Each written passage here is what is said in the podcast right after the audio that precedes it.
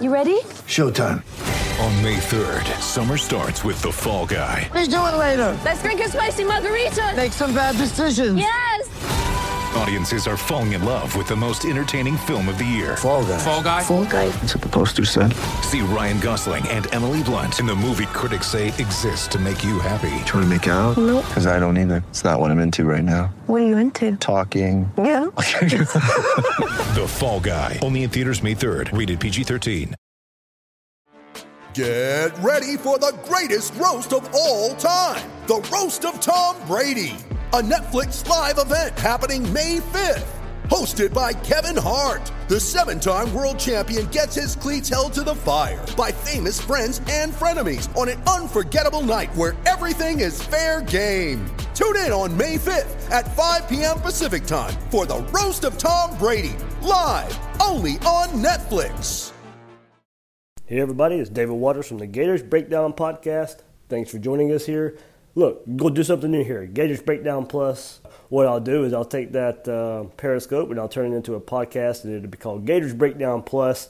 So this is uh, something new. We're going to try it and see how it goes. Uh, you guys requested that I turn it into an audio version, so it'll be uploaded to all, all the platforms: iTunes, YouTube, uh, Google Play, SoundCloud, all that good stuff. So uh, thanks for checking it out, and go Gators!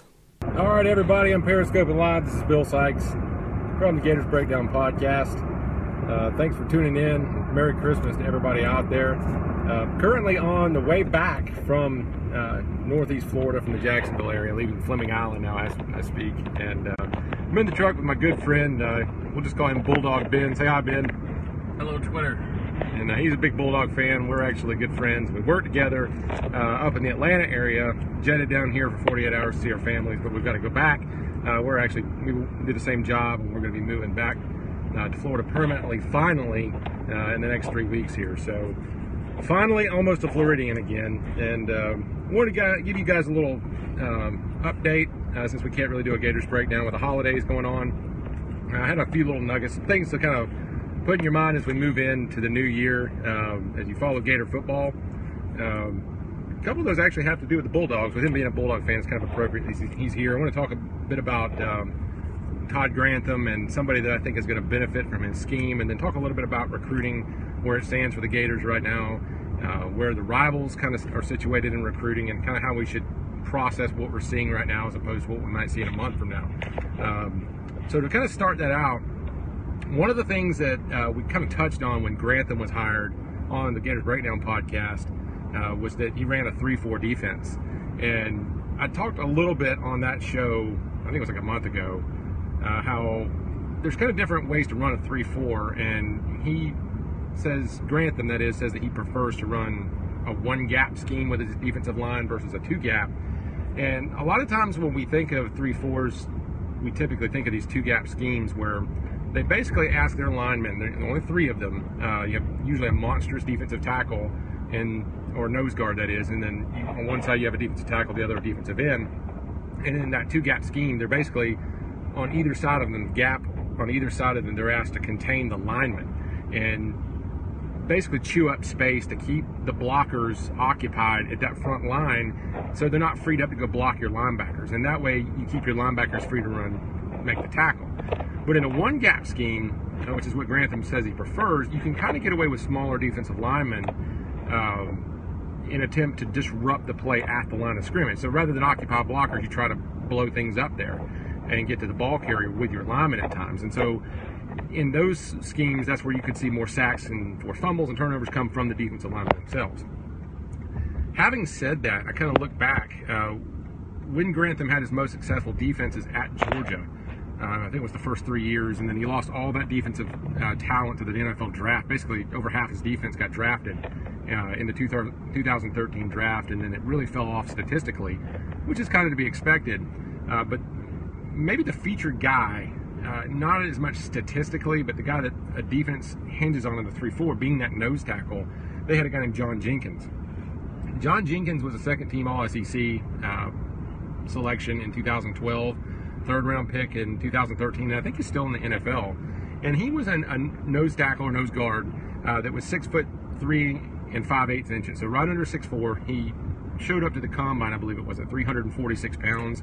So he's a guy that, when you have a guy that can, that's that size, you're going to ask him to, to sometimes to play that two gap scheme. Um, and he's a guy that at that size is going to be hard to block, hard to move. He's going to command those double teams, and he could really give you success at the point of attack in that in that three four, because if he has success like a Terrence Cody did at Alabama, you can disrupt the center and both guards and really, really disrupt the entire offense from that, you know, where that ball is at the point of attack at the snap in the center of the, the offensive line's blocking schemes. And so a guy like that, if he can also penetrate and he can also be disruptive and not just chew up blocks, he can really be a linchpin. And so while Grantham has said that he likes that one gap that you can get away with smaller guys, I think really what the ideal situation is to have a guy that size. Now, again, in that one gap scheme, they had a guy named Jeffrey Simmons at Mississippi State last year who was only 6'4", 310, you know, more traditional 4'3 defensive tackle size. But he led, helped lead that defense by uh, to a top 10 finish in total defense, and he was second on the team in tackles for loss last year. So he was showing some of the, that disruption at that smaller size.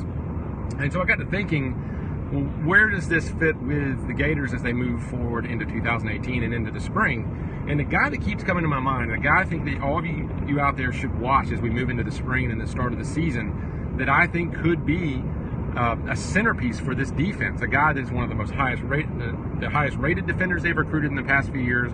A guy that fits the mold, uh, and a guy that has shown some explosion as a freshman this year, and that was T.J. Slaton. T.J. Slaton was a guy that was an All-American uh, in the class of 2017, coming out of high school. A lot of people recruited him as an offensive lineman, but he stepped in at defensive tackle this year, and he was explosive at times. Uh, certainly inconsistent. Certainly has a, a, lot to learn. I think about the position at the collegiate level. He's a guy that needs to grow, but he's also a guy that's 6'4", 358 right now. So he's a guy that has that mass and has that strength, has the athletic ability. Uh, I believe to to play that two gap and, and occupy blockers. Somebody he's going to command a double team if he continues to grow his game, if he continues to develop physically, especially now that they've got that program that they're developing. Uh, but he's also a guy that you know he shows enough um, body control to where if he can continue to grow and take that next step, he might give them the uh, ability to play both those kind of schemes. A guy that can disrupt in a one gap, a guy that can be asked to do different things, and a guy that can occupy blockers if they want to run in two gaps situations. So, having said that, he could truly be the centerpiece and a guy that could disrupt offenses at the point of attack, at the snap of the ball, right in the middle. And he's a guy that I think all of you should uh, look forward to watching this year. Um, certainly, the only guy right off hand that I think that that has that imposing physical stature. Although they do have some others that are certainly over 300 pounds, certainly over six foot three. So it's not like they're devoid of.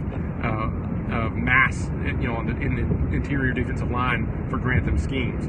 I just think that he's the guy that just really jumps off the page at me, jumps off the video from watching game tape last year that I think could really dominate and be exactly tailor made to running this 3-4 that Grantham wants to bring in. And if he succeeds, it's going to really give them a leg up, especially with them being maybe not as talented as they have been in the past at linebacker. The, guy that can free those guys up to run and hit, a guy that can uh, take some pressure off, and they, you know, they're going to take multiple blockers and have to be occupied with him. So.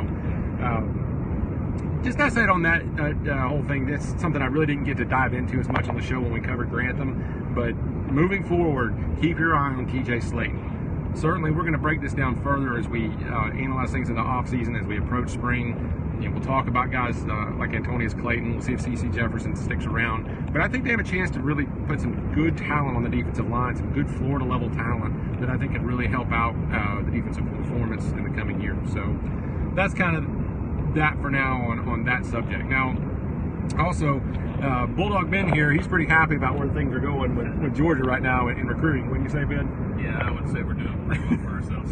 yeah, Georgia right now has been kind of the talk of the town, you know, nationally and uh, amongst a lot of Gator fans. There's a lot of concern with where they're at and uh, in recruiting. They've currently got the number one class. Recruiting very similarly to what Alabama has done the past few years, similarly, similarly to what Urban Meyer did at Florida in his first four or five years. Uh, number one class got six five stars, only six three stars, and currently a, 70% uh, blue chip percentage. Um, blue chip percentage meaning the, the portion or proportion of their class is made up of four and five stars. That's what generally we mean when we say a blue chip recruit. So uh, they're your cream of the crop guys, and right now 70% of their class is made up of them. And the one commentary that keeps coming to my mind that I wanted to make to you guys, everybody's concerned. They're like, "Oh, Georgia's putting something together like Alabama." Well, we don't know that yet. And maybe they are, maybe they're not. And first of all, I think I say congratulations to them. I think they have been a sleeping giant. I think Richt was really underutilizing what he had. Uh, there was a lot of talk.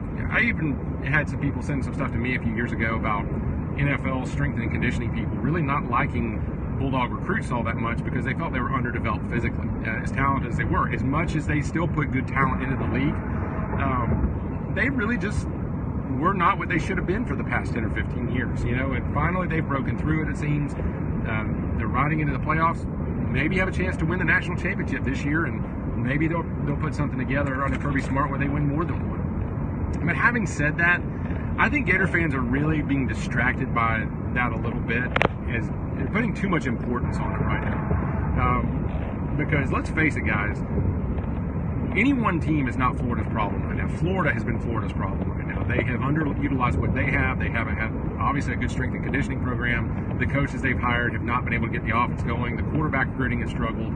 Um, they've just had comprehensive problems, especially under Jim McElwain the past few years. And to be honest, guys, it's just not the issue right now. When we get to the point where Florida is 11 and one and, and Georgia's beating them and ruining their dreams every year, then maybe we can worry about that. But at this point, it just needs to be on getting this offense fixed. And I think that, you know, and, not to say that every Florida fan is um, over focused on that, because I think that we, a, lot of most of us, uh, might even all of us are really excited about what we see from Mullen and what he's doing with the quarterback position and the coaching staff. And there's some really good steps taking place there to show progress. And so I really think you just can't you can't worry about any one team what they're doing and, and be like, oh, they're going to be unbeatable. Well, maybe they get really good, but I would also remind you guys that back in the '90s, Florida State and Miami were pretty darn good. You know, and Spurrier was still putting together some of Florida's best all-time moments, and you know, it gets the the highest possible levels of competition from his rivals. And so I don't think it's a zero-sum game where if you see a great team Uh, emerge or a great program emerge and they're putting together recruiting class after recruiting class or they even if they win a couple national titles for one thing those things are short-lived all of them even what alabama's done it, it might be the longest of the modern era and it's it's not like they've won every year but also I believe that Florida can be exactly what they want to be, no matter what Georgia does, no matter what Florida State does, no matter what Alabama does. It just takes taking care of your own business. You've got to make the right hires. You've got to invest in your program. You've got to recruit well, and you've got to hire good assistants that are going to get those players that you bring into the program ready to play. And I, I believe that Florida can be just as good as they have ever been and achieve just as good a success as they've ever been, no matter what Georgia does. And we'll see. And, and I, you know to my Bulldog friends out there, I, I, keep telling them, hey, I'm happy for you. I mean, I don't want to see Georgia win. I'd rather Florida win, you know, but um, I just I just don't think of it in terms of because they're doing this, Florida can't. I just don't see it that way at all. And so, as far as that goes, what I'm looking for is Florida to just continue to make those steps, continue to improve, to get the program headed in the right direction, and just continue to seek that upward mobility that you know as a program traje- trajectory. And I think we're seeing that in the initial steps anyway. Um, but along those lines, uh, just to kind of give you an idea of where things sit right now, Florida State has added a, a five-star recruit in their class. Uh, they're currently sitting with a 70% blue chip percentage, just like Georgia's, even though they're only ranked 34th in the country, and it's because they've only got 10 recruits. Georgia's just about done. They've got 24 players signed.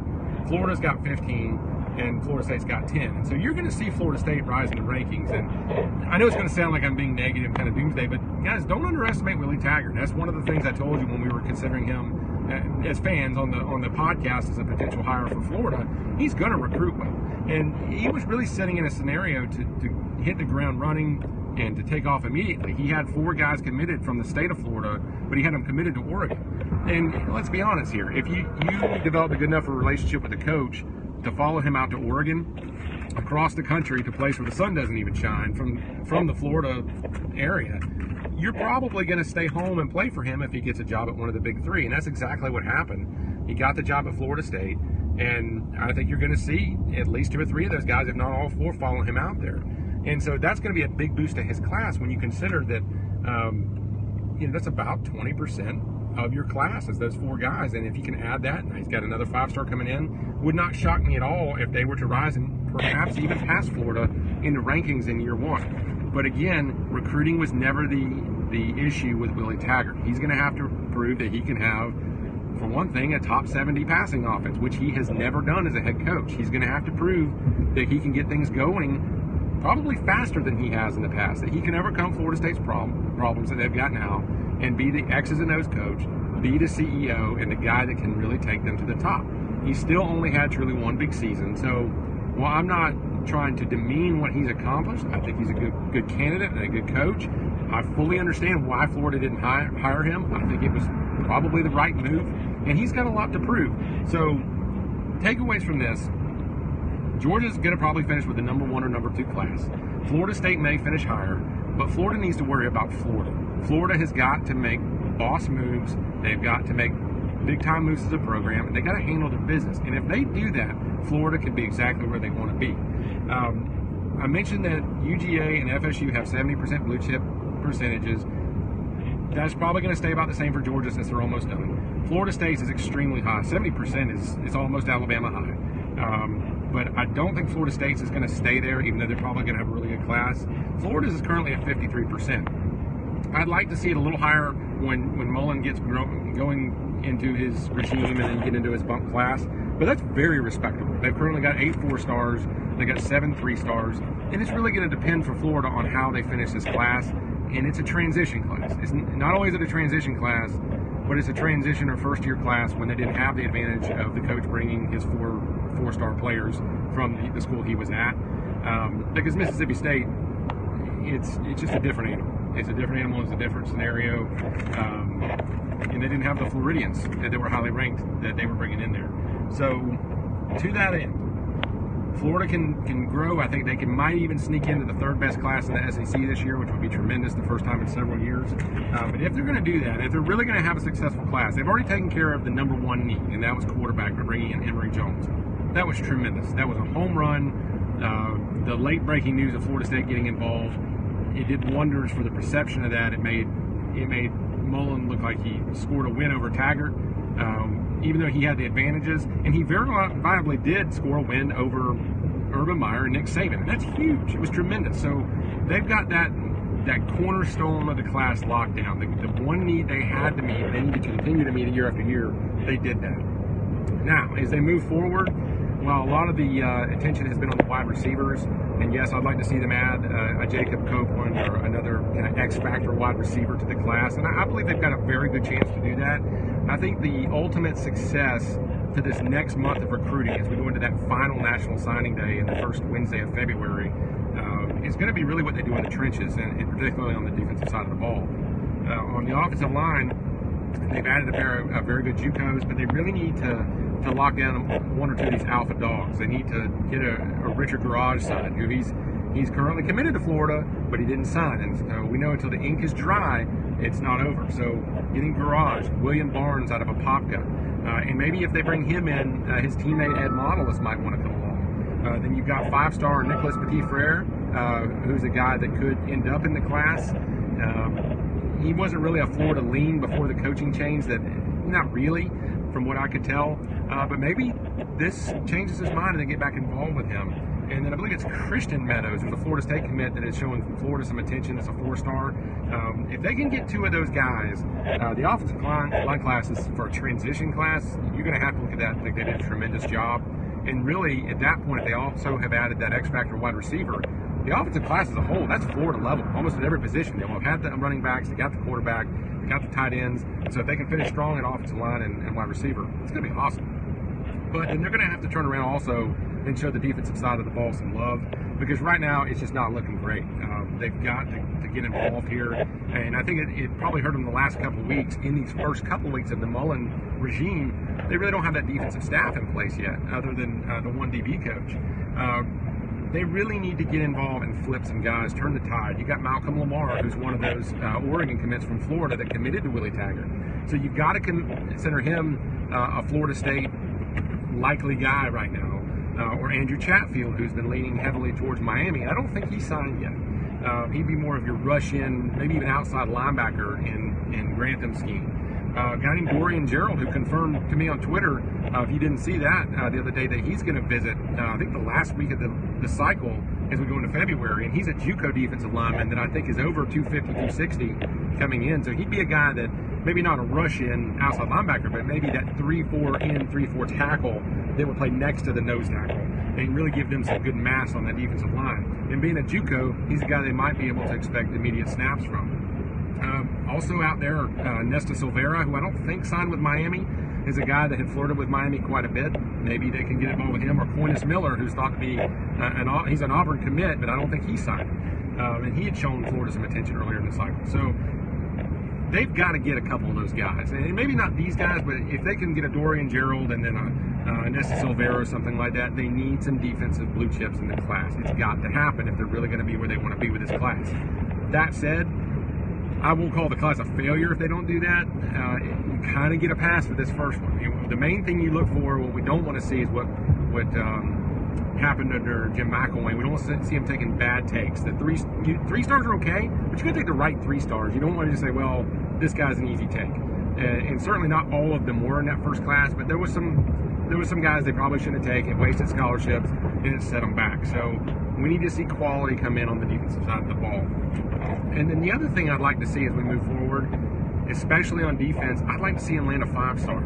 We haven't seen that since 2015 when uh, CeCe Jefferson and Martez Ivey came in and, and McElwain's initial class. And those were guys that were put on the tee for him. They wanted to be Gators. One was from Glen St. Mary, one was from Apopka. Uh, I, think I could have landed them. And so I'd really like to see that ice broken. Florida's a school that should be able to land five stars every single class, even one or two. And if Mullen can go out and break that barrier now, let's say he goes out, whether it be Nicholas Petit Frere uh, on offense at, at offensive tackle, or maybe he goes out on defense and, and pulls the upset, uh, whether it be a Pat Surtain, whether it be a Tyson Campbell, somebody like that. I think that if you land a couple of linemen on either side of the ball, if you could land a five star and you've already got your quarterback, I think people are going to look at that class and say, oh, wait a minute, Dan Mullen's doing something. Doesn't have to be a top five class, guys. This is his first class, a short time, but that would start to show real momentum change, just like the quarterback uh, Emory Jones has already done for Mullen, and it would continue that momentum into the offseason. Um, so that that's what I'm looking for, and that's what I would expect you guys to look for. And uh, if you really want to kind of get a good barometer of where things are at. And there's, you know, obviously some nuance to that, and we'll we'll break that down in full and try to be very factual about it on the show. And I'll, I'll be truthful with you guys. If I'm not seeing it, um, if I see a problem, I'm going to call it out. Uh, but at the same time, don't have to have as good a class as Georgia this year to really call this a success and think Gator football is heading in the right direction. Now, uh, just to kind of close out there, as we move forward, and this week, I really believe you could see some coaches hired, uh, maybe for Florida, but certainly around the country, as soon as Christmas is over here. Um, the recruiting phase is going to kick into high gear, and you've only got a small percentage. This is unlike any other year. Because they had this early signing day, small percentage of the players are left unsigned out there. Let's say, I'm going to throw a round number out there, and this is kind of a guess. Let's say there's a third of them left that are unsigned. Well, that means you've got all these coaching staffs that can dedicate 100% of their staff's attention to 33% of their recruits. Um, with that being the case, these guys are going to get bombarded. These recruits, I kind of feel sorry for them. They're going to get harassed every day, um, and you're going to see a lot of flips. You're going to see a lot of surprises. Um, it's just going to get crazy. And to make that happen, if Florida wants to compete with that, they're going to have to hire the rest of their staff pretty quickly. And I think Mullen's already said he wants his staff ready to go. Uh, so I certainly believe you're going to see most of these hires made in the next couple of weeks. And you know you're going to see most of these happen on defense because they got the offensive staff together. I'm really hoping to see uh, at least one more heavy hitter recruiter, uh, whether it be on the defensive line or maybe they feel like they've already got a good tech, technician coach back in the secondary and they want to split the duties up between safeties and corners like they did at Mississippi State. Uh, regardless, expect to see some hires. Wouldn't shock me at all if we saw a couple of them this week for Florida, and then recruiting is going to go crazy. So this is going to be a fun month to see what happens.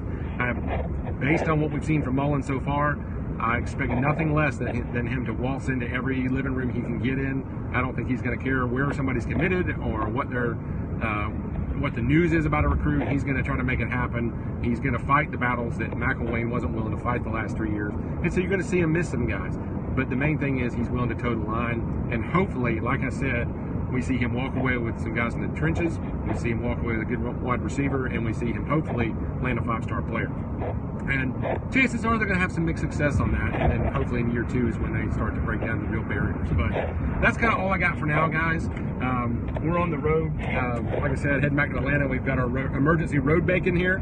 So we got our uh, our cokes. Life is good. Heading out I-10 right now, heading over to 75. I hope all of you um, had a very Merry Christmas, and hopefully are still having one. Uh, we've got to get back to work tomorrow before we kind of wrap up this whole Georgia adventure. And um, that's kind of all I got for now. Oh, and thank you. Uh, there was a, a poll put out.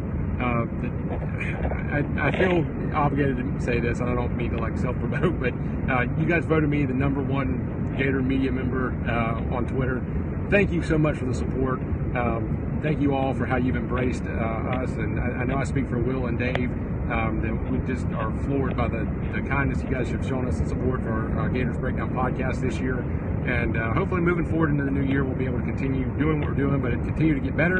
And um, really looking forward to interacting with you, making more friends on Twitter uh, amongst the Gator Nation, and the rival fans have been really cool too. So, uh, hoping to be at the spring game. I'm gonna. Uh, I've already taken a week of vacation. I've set aside for the Kentucky game, and hopefully be at more games in the fall. Um, it's gonna be awesome, guys. Oh, and I think I got to confirm with Dave, but I think we're going to do a Q and A show uh, question and answers on the next Gator Breakdown, or at least in the next couple of shows as we move into the off season, and so we can dialogue with you guys some more. But that's it for me for now. And uh, you want to say goodbye, uh, Bulldog Ben?